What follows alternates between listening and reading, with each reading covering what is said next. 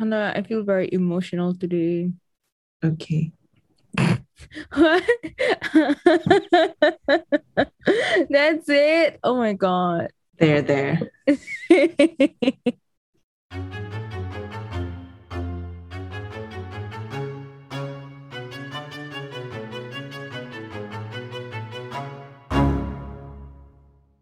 Hello and welcome to Hidden Among Us. I'm your host, Chris, And this is Honda. and welcome to episode 47. Hello, hello. Do you do you think that they might lift restrictions early? Because No. right now our heightened alert is until June 13th, right? Yeah. But the prime minister is addressing us tomorrow. But And honestly, June 13 is not that long away. So I don't think they're going to lift it early because we still have double digits of like community cases. hmm, to be honest, I think it's just, I think the address tomorrow is mostly like how they're going to handle it from now on. mm, maybe. I, I think Lawrence Wong recently said that we have to prepare um, that the the that that COVID is endemic in Singapore. So we have to make like plans according to that. yeah, So it's no longer a pandemic, it's endem- endemic. it's gonna be a part of our everyday reality. Yeah. Hmm. Yeah, but like, I'm kind of bummed that like our age group has been skipped over for the vaccinations. Us and the like the years above us as well. Yeah, like like the, working adults, actual working Yeah, adults. Yeah, the actual skipped. working adults, like our entire age group has just been skipped over, and then because there's so many kids like being infected, even babies. even is so babies, and Like, like, I don't know how it's gonna affect them growing up, which is quite scary. Yeah, and like this is sort of a new development with But how are the babies getting infected?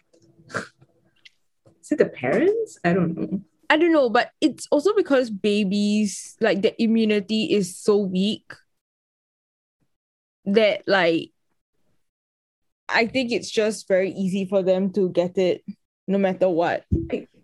It's like a seven month old or something. Yeah, and, yesterday or something. It's still puzzling because this is a brand new development. Last year, statistically, there was like literally barely barely to no children affected by it. And then now children are getting affected by it Hmm. in like large numbers. So I can see why they would want to prioritize vaccinating children, particularly because they need to go to school and home-based learning is just not conducive. When is June holidays again? Soon. Um, Has it started already? I think it's starting tomorrow, which is the Yeah. 31st of May. Yeah. thing, They don't have like much to do. yeah, they don't have much to do. And maybe I don't know because maybe the plan is to really get get them back to school. Yeah, I think June so. holidays.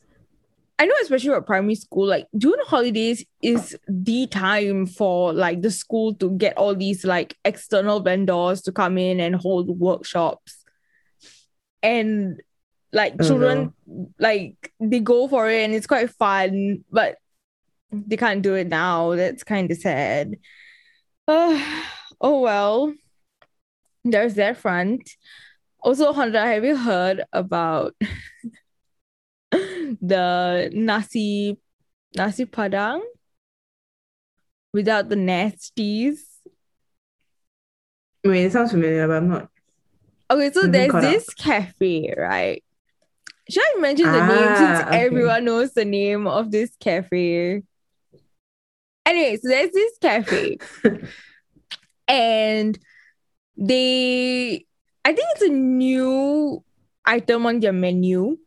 So they posted like this dish, which by the way looks hella bland. Like I've been watching a lot of MasterChef and um Hell's Kitchen, and this dish looked so bland. I was like, y'all are putting this on the menu for $21. I would not pay 21. 21.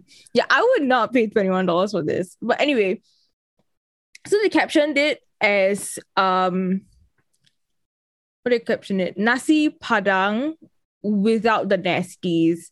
So by nasties, they meant like MSGs and then like, you know, like super oily. They I don't know what they were thinking with it. So a lot of people got very offended and upset. Like arguably, I can understand why, because this is like a cultural sort of dish. Mm-hmm. And they sort of gentrified it. Mm-hmm. And then they called things like MSG nasties. And I was like, why are y'all doing this? Who is in charge of your PR team? I want to know. Maybe they're trying to go like the gluten free Yeah, but thing. I feel like there is a way of saying like, hey, this is nasi Healthy. padang, but like our take in making it like a healthier version of it. Mm. Instead of being like, hey, this is our rendition and like we are removing ingredients that are nasty. Like the idea of calling something nasty is is just not very nice. So they did that, and a lot of people are really upset about it. And I kind of understand why people are super upset about it. Hmm. So I'm like, why? And a lot of people brought up the idea of, I don't know. Okay, so for me, when I looked at the dish, it seemed very, it seemed like an attempt to sort of westernize the dish. So, because Asian food tends to be like, when you look at the plating of it, it's super messy, it's greasy, you have like a ton of chili, there's a lot of fried food, but that is really like Asian and like kampong style that everyone loves nasi padang for. But then what they did was it they made it look like super super western in terms of plating. And i think that was the idea behind it. And for me when Mm. i looked at the dish i was like yeah this is not the way to go about it. So there's that. I don't know. Honda do you have any thoughts? I mean, I haven't really read up on the issue. But I wonder who was the market anyways for like $21. yeah for $21 um i think it's the sort of not those like rich cafe goer kind of people because you and me would not pay $21 for this dish. So they got a lot of flack about it. So they posted two apologies the first Mm. one was in their feed, and they were like, okay, we are so sorry about it. We will do better, blah, blah, yada, yada, yada, which is the typical thing. The second one, they posted on their IG story. And okay, listen, okay. This is the thing. I was like, why would you do this? Once again, who's in charge of your PR? Like, fire that person immediately. So they gathered a bunch of their Malay colleagues Oh my God, no. I and they were like, going. look, we're all working together, you know? And I'm like, you know, it's that sort of excuse where it's like, I can't be racist because I've got Malay friends. Yeah. Like, why would you do that? And uh, people caught on, and everyone was like, why? Like, their, the, the apology they posted on their feed, people were like, okay, all right, it's apologetic. But the, they sort of undid all that with their um, story post. And I was like, okay, that's great. And then in other news of once again attacking the Malay community for no reason at Oh. all, there was the Radin Mas SMC. the cardboard cutout thing, right? Yeah. Okay, so for context, okay, so for Hari Raya, which is a religious holiday here, one of the how would you describe an SMC? Uh anyway, it's one of those areas that's under a politician. They decided to put up like this standee of a Malay couple in traditional clothing. But It's the from thing, the wedding shoot. yeah, but the thing is, right, this picture was somebody's wedding photo. They took it without permission. And then on top of that, they cut out their faces and left a hole there. So it, it's a standee. So anyone can go and use that standee as like a photo op, like for fun and entertainment. And I was like, Uh, who greenlit that? Once again, who is in charge of the public relations? Like, you need to get fired. no one thought this this could be problematic. yeah. And even if it's okay, even if, let's just say they're so daft as to completely not like overlook how racist this is, right? Did no one even stop to think like this is somebody's pictures? You should probably ask for permission before using it. Plus, it was their wedding photo. Somehow this went over everyone's heads and then they put it up for public display. And then the poor person whose photo was used was like, she made a post about it and she was like, they didn't even consult and they didn't even ask for permission. And to make matters worse, the politician, he just went, thank you for alerting us. And no apology was given. I was like, I mean,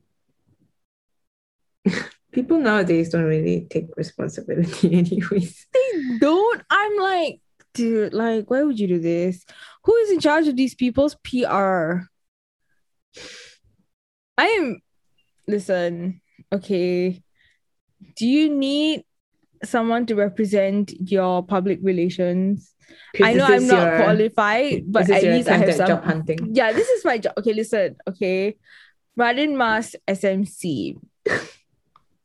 I'm not qualified for the job because I don't have any certification, but I have a brain. Mm.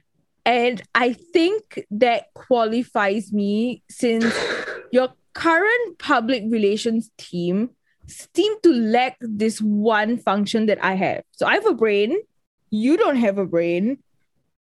We can help each other out. You can employ me, and then now you will have a brain. So this is my my pitch. This is my elevator pitch. Thank you. I will see you at our next meeting. Thank you, Radin Mas SMC. anyway, Honda, do you have a story for us today? It's my turn. Of course, it's your turn. also, last week, like the surname Fritzel, my laptop kept like spelling it wrongly. Yeah. Why? I know I typed Fritzel. I don't know why. Why it does was it like autocorrect to I have FRTI? no How do you idea. even how do you even say FRTI? T. Fritzl. Fritzl. You can't even make the frit sound because it's the I is outside the T. Fart. Fart. Fart. Fart. Fart. uh, that's not even funny. And I hate fart jokes. Okay. All right. Honda, what is your story? Please just take it away so I don't have to embarrass myself further. Mm-hmm. So today my story is about the Ken and Barbie killers. Well, your reaction. I don't know. Okay, so in my head, right, I just started picturing like Barbie and Ken from Toy Story. Were they even called Barbie and Ken? Oh, they- yeah, they were. And like Ken's hands are all like like this, like they're all stuck the together. So he yeah, so he moves like that. It's so funny. And it's all I was just like, wow, can you imagine if like in the Toy Story universe, Ken and Barbie actually became serial killers? That is so funny. Okay. Right, Honda.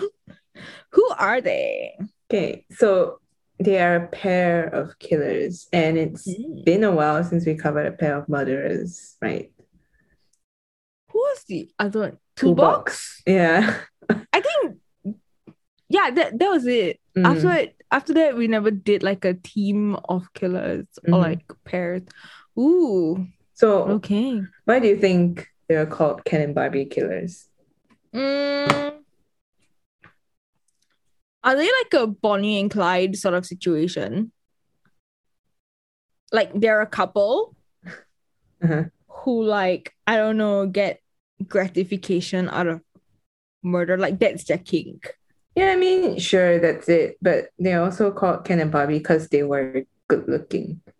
Uh I mean, not really. okay, the, the, my next guess was going to be that they were hold on, I'm not seeing, I'm closing my eyes. My next guess was they're probably like blonde and white because they look like Ken and Duh. Barbie. good looking. I don't know. Sorry. This is my reaction when people were like, oh, Ted Bundy's good looking. And I'm like, how, where, why? okay. Um, Mm, um, to each their own. okay.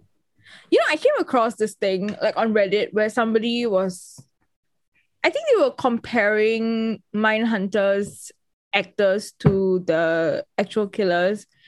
And there was one person who commented about how the show show's actor, the the actor wasn't as accurate as um the actual Ed Kemper because apparently Ed Kemper in real life was attractive enough Huh? and charming enough to, you know, I don't know. I was like, that is your argument. Okay. Um, a little scary there, sir. Hmm. Okay, Honda. Tell me about the Ken and Barbie. Do you know Barbie's full name is Barbarella? Ah, okay. Yeah, her name is Barbarella. Okay, anyway, uh, I don't know why I'm spitting Barbie facts, but here you go. Tell me about Ken and Barbarella. So the case is about Paul Kenneth Bernardo and Karla Leanne Homolka. So they are a Canadian serial killer and rapist, and they committed a series of rapes and killings. Oh my god, wait! What? I think I've heard about this before, but I cannot remember. Okay, tell me, I'm excited. Okay, so the I span know, I know this is a big case. Uh, I mean, they did a lot. Yeah, they did a lot, which is why it's a big case. Oh my god, okay, I'm excited. Tell me, tell me, tell me, tell me. So the span of their crimes was between 1986 to 1992. Hmm. So let's take a look at Paul Bernardo first. So he was born on August 27, 1964, and he was described as someone who was always happy and smelled a lot and was good looking and well mannered. okay. no comments. No comments on his looks. I'm pretty sure you have lots of comments in your I head. have lots of comments, but I am not gonna say anything. However, his father Kenneth had been charged with child molestation in 1975 and had also sexually abused his daughter. And Oh shit. yeah, Bernardo's mother had been depressed by the events and withdrew from family life and lived in the basement of their home. Oh my god. Yeah. And unsurprisingly, Bernardo developed dark sexual fantasies and enjoyed humiliating women in public, and he would beat women he dated as well. Oh god. Okay. Good start, Bernardo. So when he was 16, his mother told him that he had been a result of an extramarital affair. oh shit. Okay. And Bernardo was disgusted by this and started to openly insult his mother as well. Okay. Um okay. I feel like with everything that went on in his childhood, being a bastard child is literally the least of like in terms of horrific issues, it's like the bottom. But I guess difficult for him. I mean, uh, So while Karla Homolka, born 4th May 1970, she was known to be pretty smart and popular as a child and had a fondness for animals that led her to work at a veterinary clinic after high school. shut up. Honda, shut up. I didn't say anything, Chris. Yeah, you look at me very pointedly, so I didn't say anything. oh god. You know, just now, Channel News Asia, like the news, right? Um, they ran a story about how there's been quite a number of animal abuse cases in Singapore recently. Yes. Yeah, so that's why I was Perfect. crying. Oh. I was legit like, sobbing. It's always cats that It's always cats. Ugh. I get my hands on one of those people. I know. I'm gonna wring their necks. If you go on SPCA's adoption and rehoming pages, you'll see a ton of cats, like a ton of them. And I just want to bring them all back home with me. It's just, uh. Anyway, yeah. Karla Homolka, animal lover, serial killer. Her LinkedIn profile is just animal lover, serial killer. Vet tech by day, serial killer and rapist Oh my night. god! Uh, I use my scalpel different in different ways during the day and night. Is that your LinkedIn bio?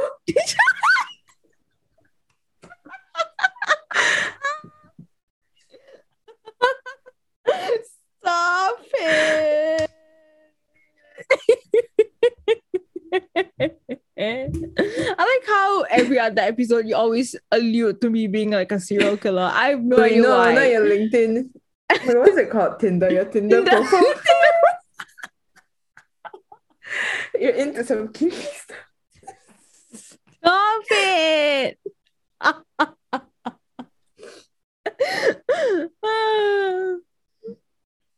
Okay, so so Homolka and Bernardo met in uh, October of 1987 when Bernardo was 23 and she was 17. oh, great. Yes. I love an age gap. and they were sexually attracted to each other. Oh. Interesting. Yeah, so the attraction intensified when Bernardo discovered that Homolka actually encouraged and shared his sick fantasies. Oh. The Tinder in real life, they matched really well. So they began a sadomasochistic relationship and where Bernardo acted as an abusive master and Homolka as a willing slave. Okay. So while they dated, Bernardo had also been brutally raping girls in Scarborough and with Homolka's approval. Oh my oh my god. hmm So they eventually um, became engaged, and Homolka told her friend how Paul and I are happier than ever.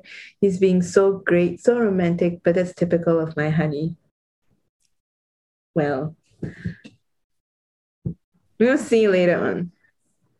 Okay. So, Didn't he have a name? Um because he was a he was a prolific serial rapist, Mhm. right? He had he had a name. Scarborough. Scarborough. Yeah, Yeah, I think it was. Scarborough. Yeah, I think that was it. Yeah, yeah, yeah. Like he he already had like a what would you call it? All that's coming to my head now is his villain name. yeah, but he already like the the press and the police already had like a name for him. Mhm. Yeah. So in total, there are 19 known crimes committed by Bernardo. He, yeah, he committed multiple sexual assaults. He would stalk his So this is 19 before they started doing things together. yeah, Oh my god. Okay. yeah. He would stalk his victims and then attack them as they got off buses in the late evening. The ages, oh my god. Okay. ages of the victims range from 15 to 21 years old. Oh my god. Okay. So from 1990 onward, Homolka and Bernardo would commit rape and murdered victims together. So remember how I said Homolka was happy with the marriage? yeah. Well, that didn't turn out so well. So Oh god. Okay. during the summer, Was she like not actually happy? mm, more like he has eyes for other women. I mean, obviously, but like, yeah. Oh, okay. Because I was thinking maybe it was like, you know, actual marriage issues, like taxes. No.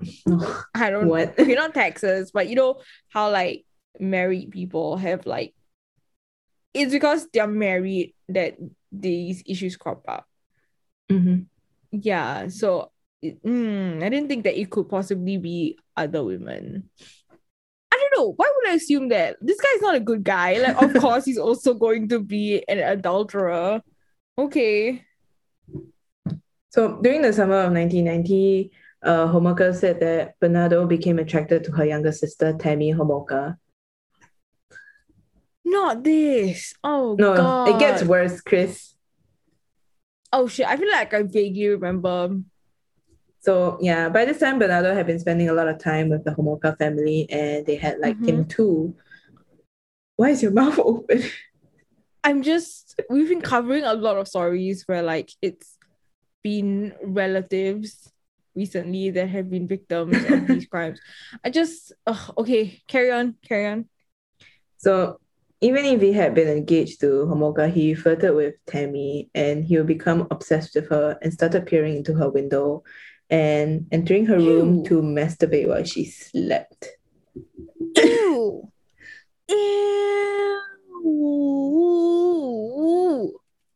That's disgusting. Here's the kick. Karla Homolka would also help him out by breaking the windows in her sister's room, which would allow him access. Best sister, best sister of the year award goes Oh to my god, last week was best faster faster. Last year was last last year. last week was best father of the year award. This is best sister. Mhm. Ew, oh my god. Yep. Okay. So, according to Bernardo's testimony, Homolka had laced the spaghetti sauce with Valium. She had stolen the Valium from her employer at the animal clinic. Oh my god. Okay, what is Valium even used for?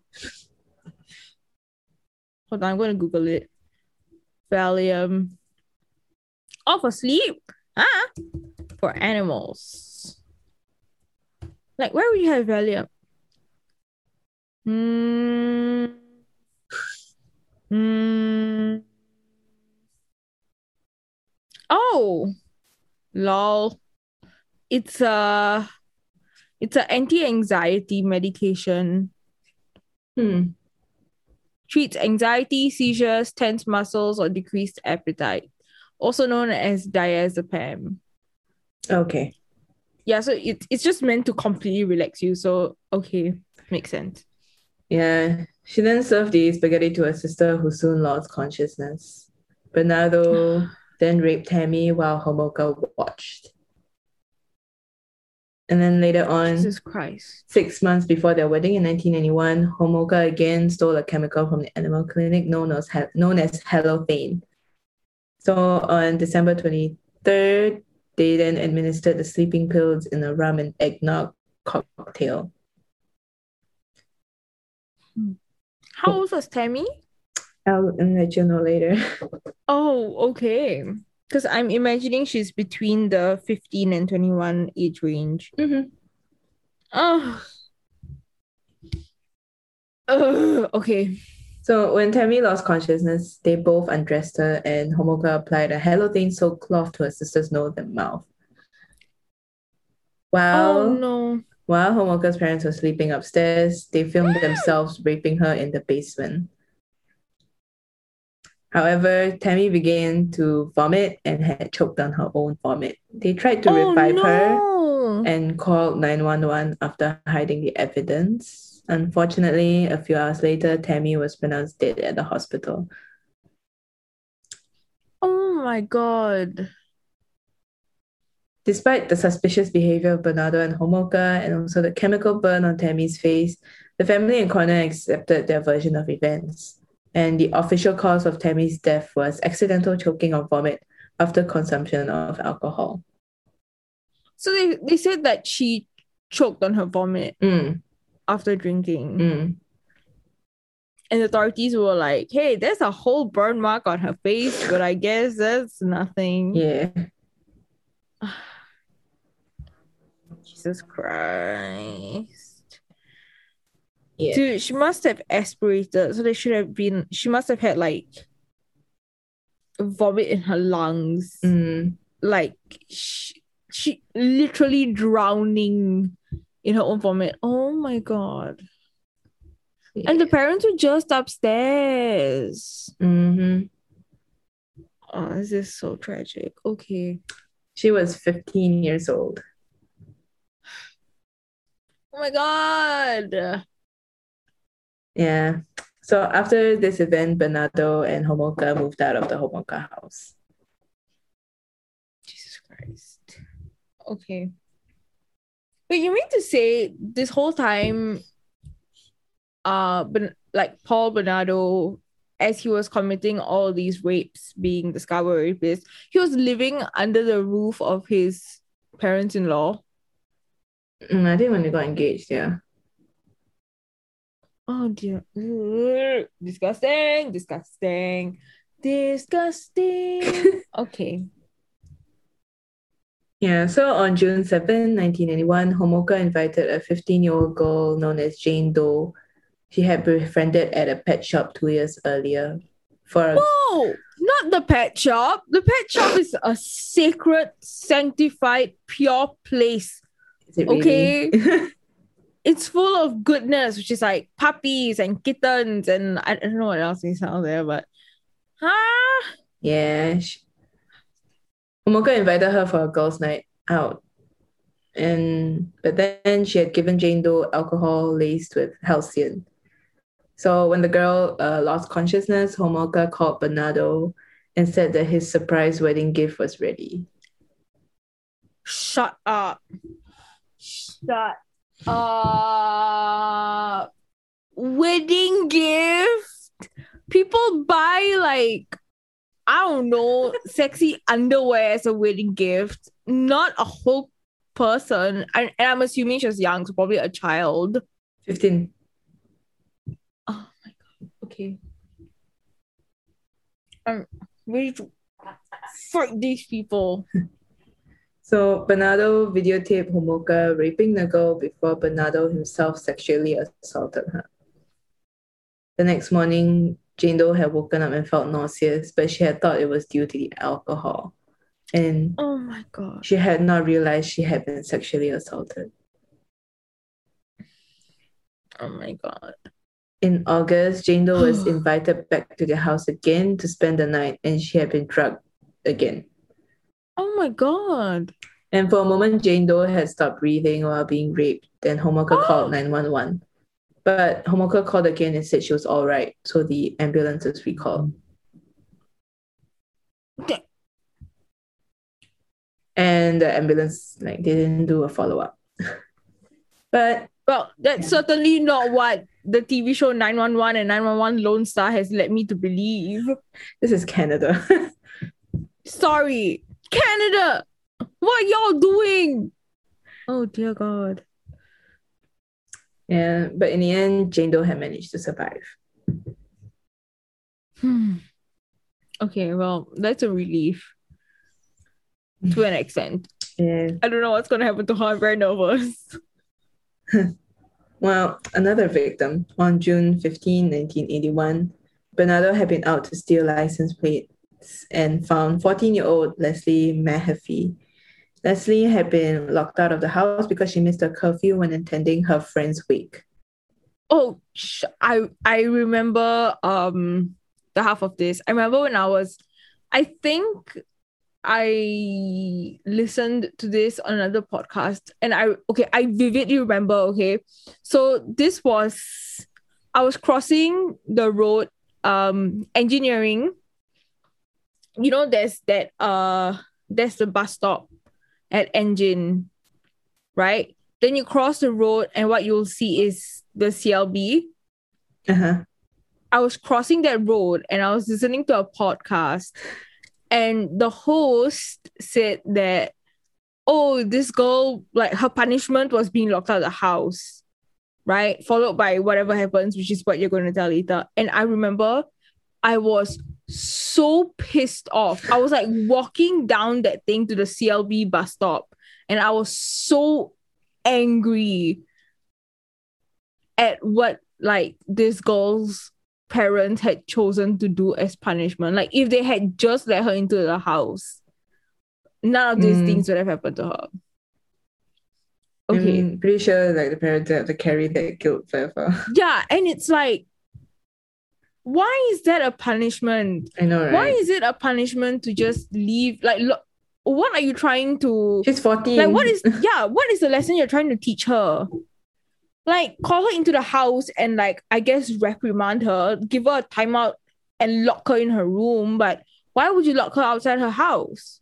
It's dangerous. It's the night. She's only 14. She's so vulnerable. Mm. Anyway, as you can tell, I have no remorse for her parents, and I do hope that they feel guilty about it. Shitty parenting. Mm. Okay, Sandra, carry on. I'm sorry I interrupted you with a rant. And vivid descriptions of me crossing the road. Yeah, what the the engine bus up. I was just like, Walking what, wait, down is Chris talking to- about? I was like, oh, school. Sorry, campus, campus. I was on campus walking. Ugh. Okay, sorry, Honda. So Bernardo left his car and approached her and told her that he wanted to break into a neighbor's house. But Leslie was unfazed by this and asked him instead Oh my god. if he had any cigarettes. Oh, you know what? Leslie, you badass. Well, it's not badass for long. Ah, yeah. Poor thing, actually. So Bernardo led her to his car and blindfolded her and drove her to their house and informed Homolka they had their next victim. Bernardo and Homolka videotaped himself torturing and sexually abusing Mahaffey. And at one point, Bernardo said, You're doing a good job, Leslie, a damn good job. Adding that the next two hours are going to determine what I do to you. Right now, you're scoring perfect. Poor girl. Yeah, on the following day, Bernardo claimed that Homolka had fed her a lethal dose of Halcion, while Homolka, on the other hand, claimed that Bernardo had strangled her. So they placed um, her body in the basement, and a day later, Homolka's family had dinner at the house. Are you freaking kidding me? Yeah. Oh my god. Okay. After Homolka's family left, they decided that the best way to dispose of the evidence would be to dismember Leslie and encase each part of her remains in cement.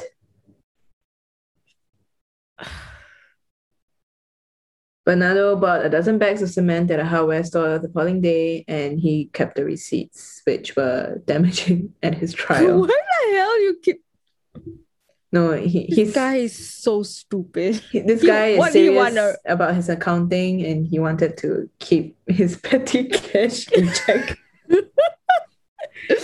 he he took a course on financial literacy, so he was like budgeting and everything, you know, expenses, kept everything. cement paste receipt here.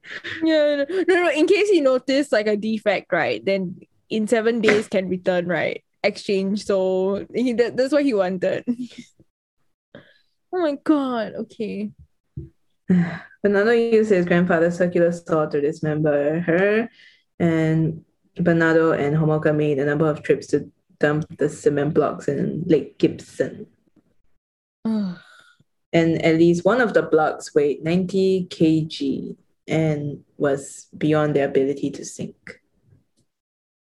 And that block laid near the shore, where it was found by Michael Doucette and his son, Michael Jr., while on a fishing expedition. okay. Not only is this guy super okay, sorry, not dumb. Sorry, he was very smart about his accounting, so he kept all the receipts. But they left a body part on the shore because they couldn't like dump it. It floats. Because cement, you know, there's like air pockets, air bubbles. right? Yeah. So it floats. Dude, Dumb. like Dumb and dumb. couldn't have gotten like a manual on how to properly mix cement or whatever. okay. In April 16, 1992, Bernardo and Homolka was driving through St. Catharines to look for their next victim. As they passed by Holy Cross Secondary School, they spotted a 15 year old Kristen French walking back home. So they pulled into a parking lot at a nearby church where Homolka got out of her car with a map in hand, pretending to need assistance. While French was looking at the map, Bernardo came up behind her and attacked her. He brandished the knife and forced her into the front seat of the car, while Homolka would subdue her by pulling on her hair from behind. So French would usually take 15 minutes to get home, so her parents were convinced there was foul play when she didn't come back home at the usual time. You see, that is how you parent. That is how you parent. Leslie's parents take notes. So the parents notified the police, and within 24 hours, the Niagara Regional Police Service assembled a team to search her usual walking route. Hmm. The police were able to find several witnesses to the abduction. They're getting very sloppy. Like at this point, it's quite sloppy, don't you think? And yeah, They're making way too many mistakes. You think it's do you know do you know how at some point these people just reach a point where they're just so manic mm-hmm. and that's why they make so many mistakes because they Mm, don't just think self-preservation was really on their mind. yeah so yeah, they, they, I've noticed they've started making a lot of mistakes. The receipts, the blocks. Now they, they left a whole bunch of witnesses. Before that, it was there's nothing Mm. interesting.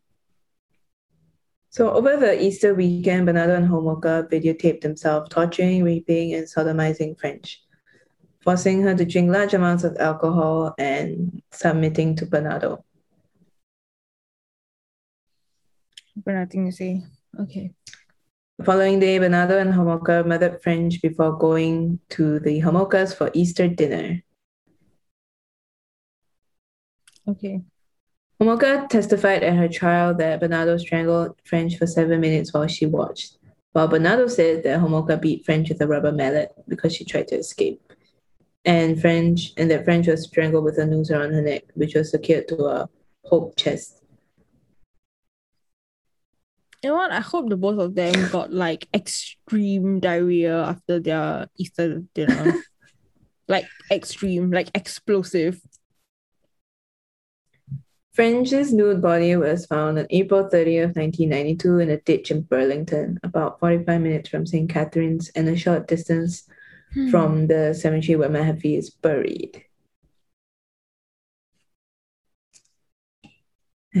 So the police soon realized that the murders of Leslie and French were connected. And after the release of a composite sketch that resembled Bernardo, people had called in to the police. Some had been co-workers and friends who reported that Bernardo had has a penchant for violence. Wow. Yeah. So on 27 December, he Bernardo severely beat Homolka on the limbs, head, and face with a flashlight, claiming that she had been in an automobile in uh, accident. The severely bruised Homolka returned to work on 4th January 1983. But then her co-workers were skeptical and they called her parents. And they rescued her the following day by physically removing her from the house. Wow. Yeah, so the parents took her to St. Catharines General Hospital where she gave a st- statement to the NRP that she was a battered spouse and filed charges against Bernardo. He was arrested and later released. Yeah. This sounds so weird. It sounds like some sort of weird role play king going on right now. Yeah, I mean, pretty sure it's a very, I mean, obviously it's a very unhealthy relationship. Yeah, it is. But like after all this, wouldn't you know that if you file the report, they might look into you a bit more? I don't know what the police they were doing. I don't know what she was doing either. I don't know what both of them are doing either. So, 26 months after Bernardo submitted a DNA sample, Toronto police were informed that it matched that of the Scarborough rapist and immediately placed him under 24 hour surveillance. Oh my god, okay. The Metro Toronto Sexual Assault Squad investigators interviewed Homolka on February 9, 1993. Yeah, despite hearing the suspicions about Bernardo, Homolka focused on his abuse of her. Uh, okay. Later that night, she told her aunt and uncle that Bernardo was a Scarborough rapist and that she and Bernardo were involved in the rape and murder of Mahaffey in French, and that Oh the rapes God. were recorded on videotape. Oh my god. Yeah. The NRP reopened its investigation of Tammy Homolka's death. And two days later, Homolka met with Niagara Falls lawyer Georgia. Georgia. Two weeks later, he met with the Niagara Falls. okay. So two days later, Homolka met with Niagara Falls lawyer George Walker, who sought legal immunity in exchange for her cooperation. She was also placed under 24 hour surveillance. okay. On February 17, Metro Sexual Assault Squad and Green Ribbon Task Force detectives arrested Bernardo on several charges and obtained a search warrant. And be- but because of his links to the murders were weak, the, the warrant was limited and no evidence like yeah. Let me reread this. No evidence which is not expected and documented in the warrant could be removed from the pres- from the premises. And all the Mm. videotapes found by the police had to be viewed in the house. Oh, Yeah, damage had to be kept to a minimum, so police could not tear down walls looking for the videotapes. That's such an odd order to have. Okay. Yeah, so the only tape found by the police had a brief segment of Homolka performing oral sex on Jane Doe. Oh, Jesus Christ. And this girl has no memory of it, right? Yeah, Can you imagine? It's uh, so shitty. so on May 5th, Walker was informed that the government was offering Homolka a plea bargain of 12 12 years, which she had one week to accept. She declined the government would charge her with two counts of first degree murder, one account, one count of second degree murder and other crimes. Mm-hmm. Walker accepted the offer and Homolka later agreed to it. On May 14, Homolka's plea bargain was finalized and she began giving statements to police investigators. And she told the police that Bernardo boasted that he had raped as many as 30 women, twice as many as the police suspected. Oh my god. Okay. On May 18, 1993, Homolka was arraigned on two counts of manslaughter. Bernardo was charged with two counts, each of kidnapping, unlawful confinement, aggravated sexual assault, and first degree murder, as well as one of dismemberment. Yeah. So Bernardo's lawyer, uh, original lawyer Ken Murray, first watched the rape videotapes, and the lawyer decided to hold on to the tapes and use them to impeach Homolka on the stand during the Bernard during Bernardo's trial. Mm-hmm.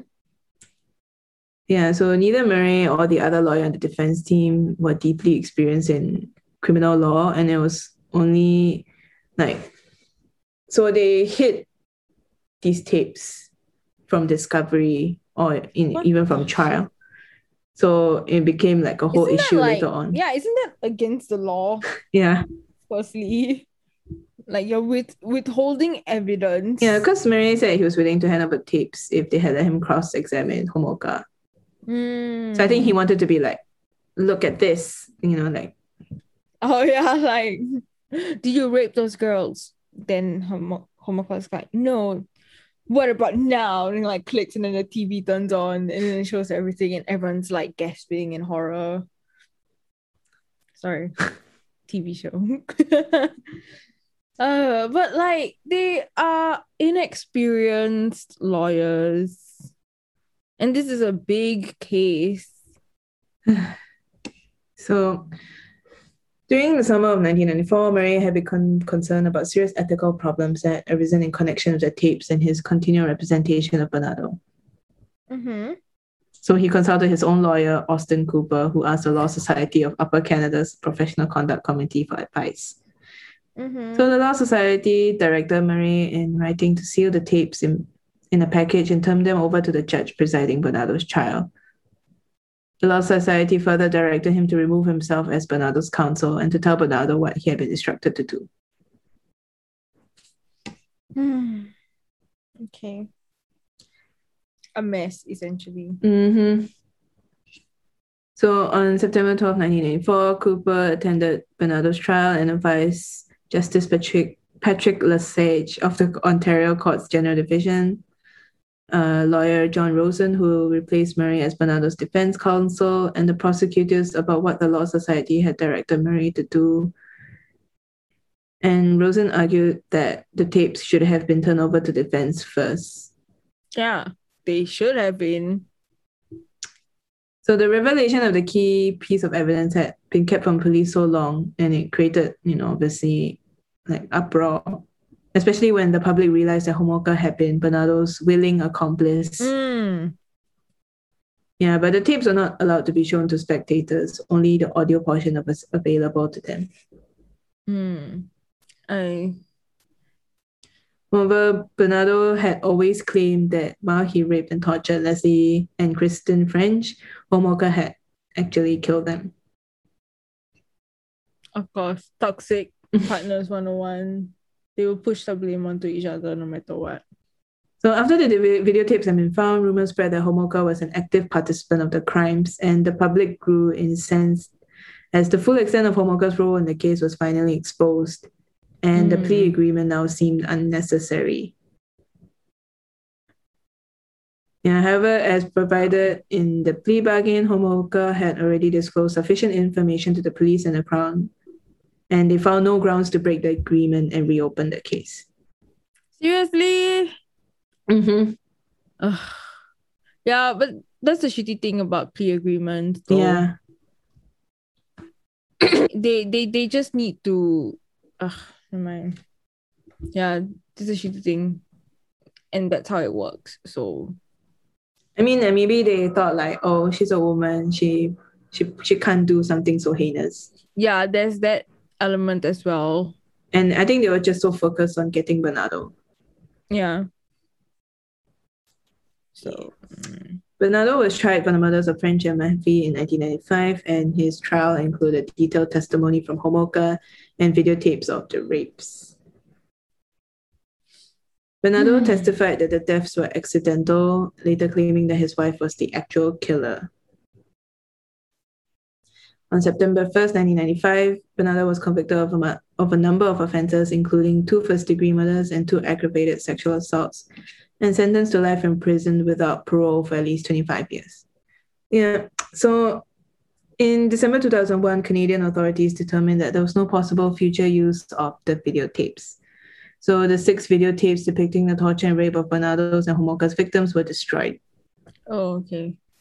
And uh, yeah, this I think that's a good decision to be honest. Mm, Yeah, because um a lot of times these tapes, like after a certain time, like they become public records, so you can find it. But something as gruesome and horrific as this, like I think it's better to just destroy it.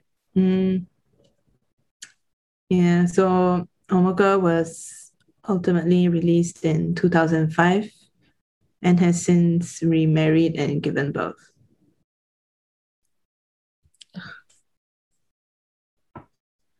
In, October 2018, Bernardo had been set to go to trial for possession of a shank weapon while incarcerated. Man, this guy just keeps making stupid decisions. However, the prosecution dropped the charges due to their determination that there was no reasonable proba- probability of conviction. What can they do? Give him one more life sentence? But It's already there. Bernardo became eligible for parole in February 2018. But Mm. on 17 October 2018, he was denied. But Mm. yeah. Yeah, on so back to 2014 on Friday, like October 17, 2014. So you do you know the name Luca Magnotta? Fucking Magnotta. Okay, name is very familiar. Oh, the jury in the first degree murder trial of Luca Magnotta heard that Homolka was living in Quebec. Mm-hmm. Because like her and her whereabouts became sort of like a mystery after like she was released. And it Mhm. was still quite a big public interest. Mm-hmm. By the way, if I'm you googling Luca Magnotta. Is he the it's the don't fuck with cats person. ah yes?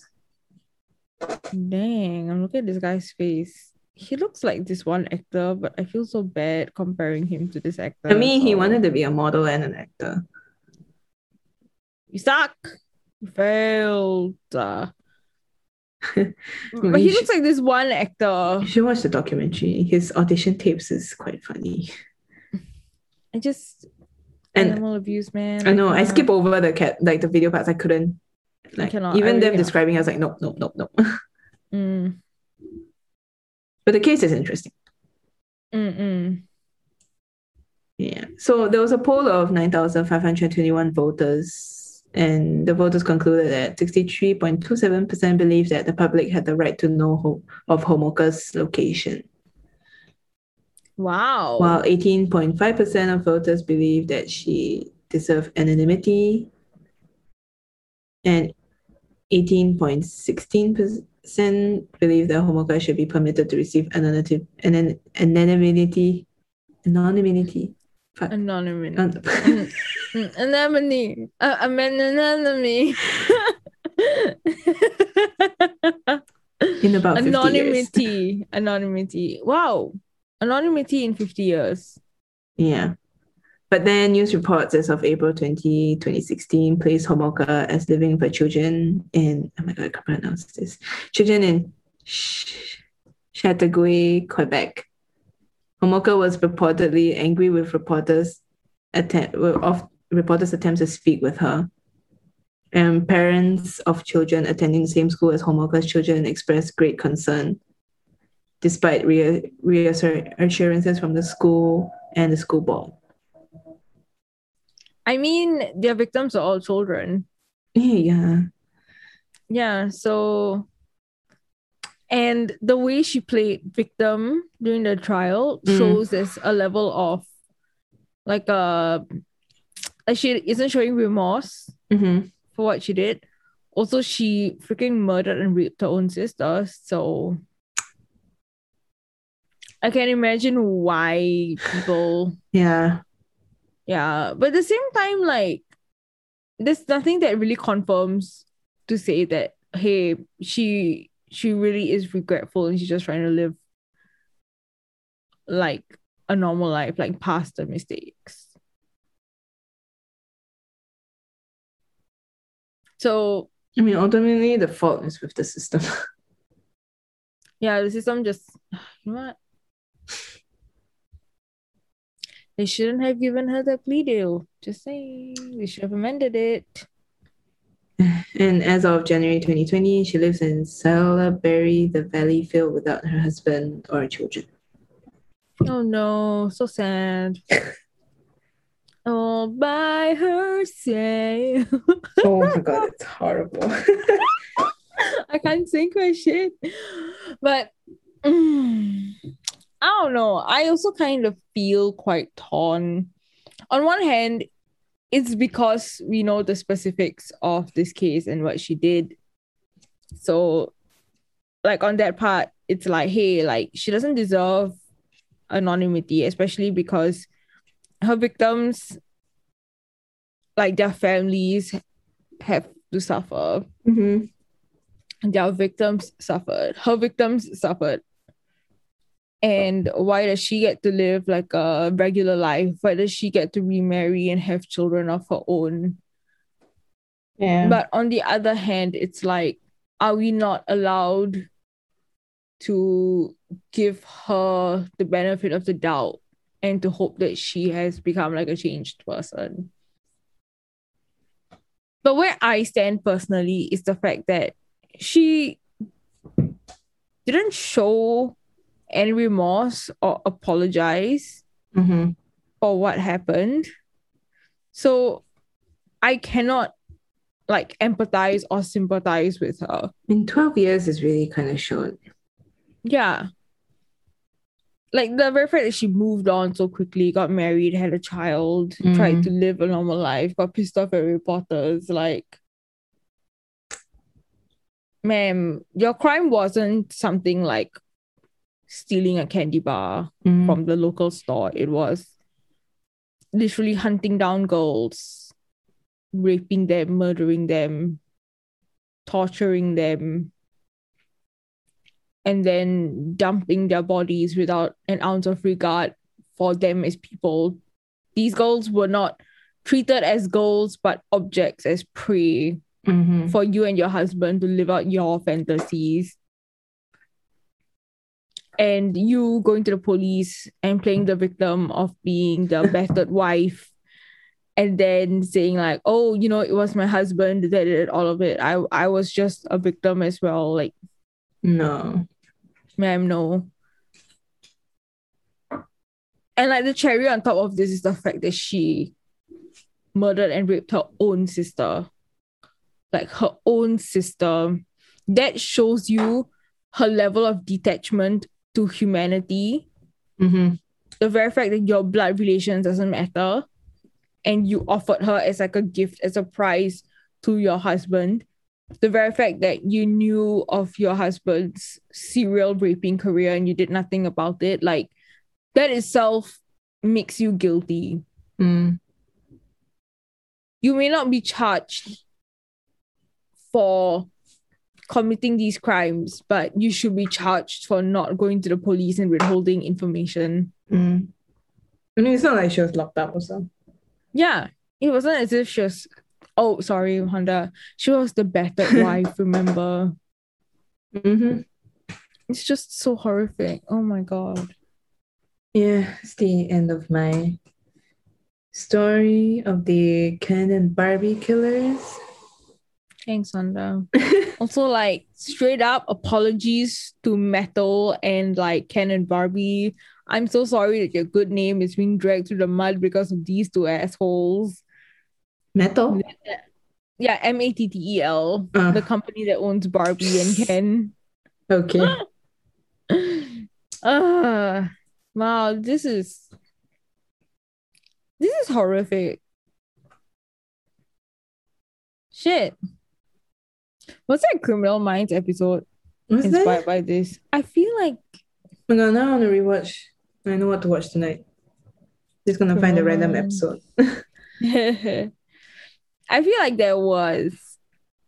I mean, to be honest, they are also not the first kind of couple to commit crimes together. Bonnie and Clyde.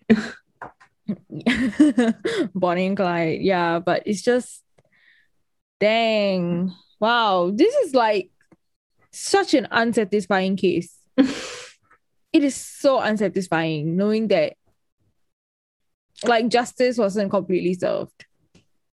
mm-hmm. Wow. Hmm. With that being said, like a lot of times, um, when it comes to I like sexual assault and whatnot, like statistically, of course, um, men are statistically like observed to be perpetrators, but there are women as well. And I feel like we as a society Mm. have to start observing that women also have the propensity Mm-hmm. and capability to do the same things and so should also be judged accordingly like a lot of times women are overlooked Yeah, I mean, yeah. they're not perceived to be predatory in that manner like if you're really gonna talk about like gender equality, you also have to look at the other side. Yes I think um oh my God, you know Ruth Bader Ginsburg mm-hmm. when she was like really when she was young and still an active lawyer before she was a what do you call that Supreme Court judge. right? yeah Supreme Court judge. you know, before she was when she was an active like lawyer, she she fought this case for like gender equality about how like this husband who was widowed like isn't receiving like the you know the government payouts when Mhm. women who are widowed by the husbands do. So she was fighting Mm. that that's not you know equality because he is the sole like Yeah. caretaker of the child. So you know, Yeah. it's, you know, it's really important to look at the other side as well if you're talking about equality. Yeah. And even until today, like for example, custody hearings, children are more likely to go to mothers Mm-hmm. than fathers, even if fathers show that they are more than capable to take care of them. Mm-hmm. And all these are based on like stereotypes of women being domestic, women being the caregivers, yada yada yada. The child should always be the mother. Bullshit. yeah, but you know, I feel like it's an important conversation to have. But anyway, thank you, Honda. this was such an unsatisfying story because the ending wasn't like yeah. justice was not completely served. Nope. Nope. And you hope going forward, it's it's not that we're trying to say like, hey, women are bad, like lock all women up, like please. It's not saying we're not anti-women, just we need the laws to not favor one or the other. Mm-hmm. Yes. If you enjoyed this episode and want to support us, please rate us five stars on Apple Podcasts, leave us a review, and click that follow button on Spotify. You can also listen to us on Google Podcast, Stitcher, iHeartRadio, Amazon, and whatever podcast platform you listen to. And you can follow us on Instagram at HGU Podcast. Shoot us a message or send us a story if you'd like. You can also email us at hiddenamongus3 at gmail.com. Thank you for listening, and we'll see you next week. Bye. Bye. But before we say bye, next week is Hidden Among Us. Wow, so weird. Among English. Us. House. Hidden Among House. House first anniversary. So next week is gonna be a special episode, and we are very excited. Mm-hmm. So look forward to that, and we will see you next week. Bye bye. Bye bye.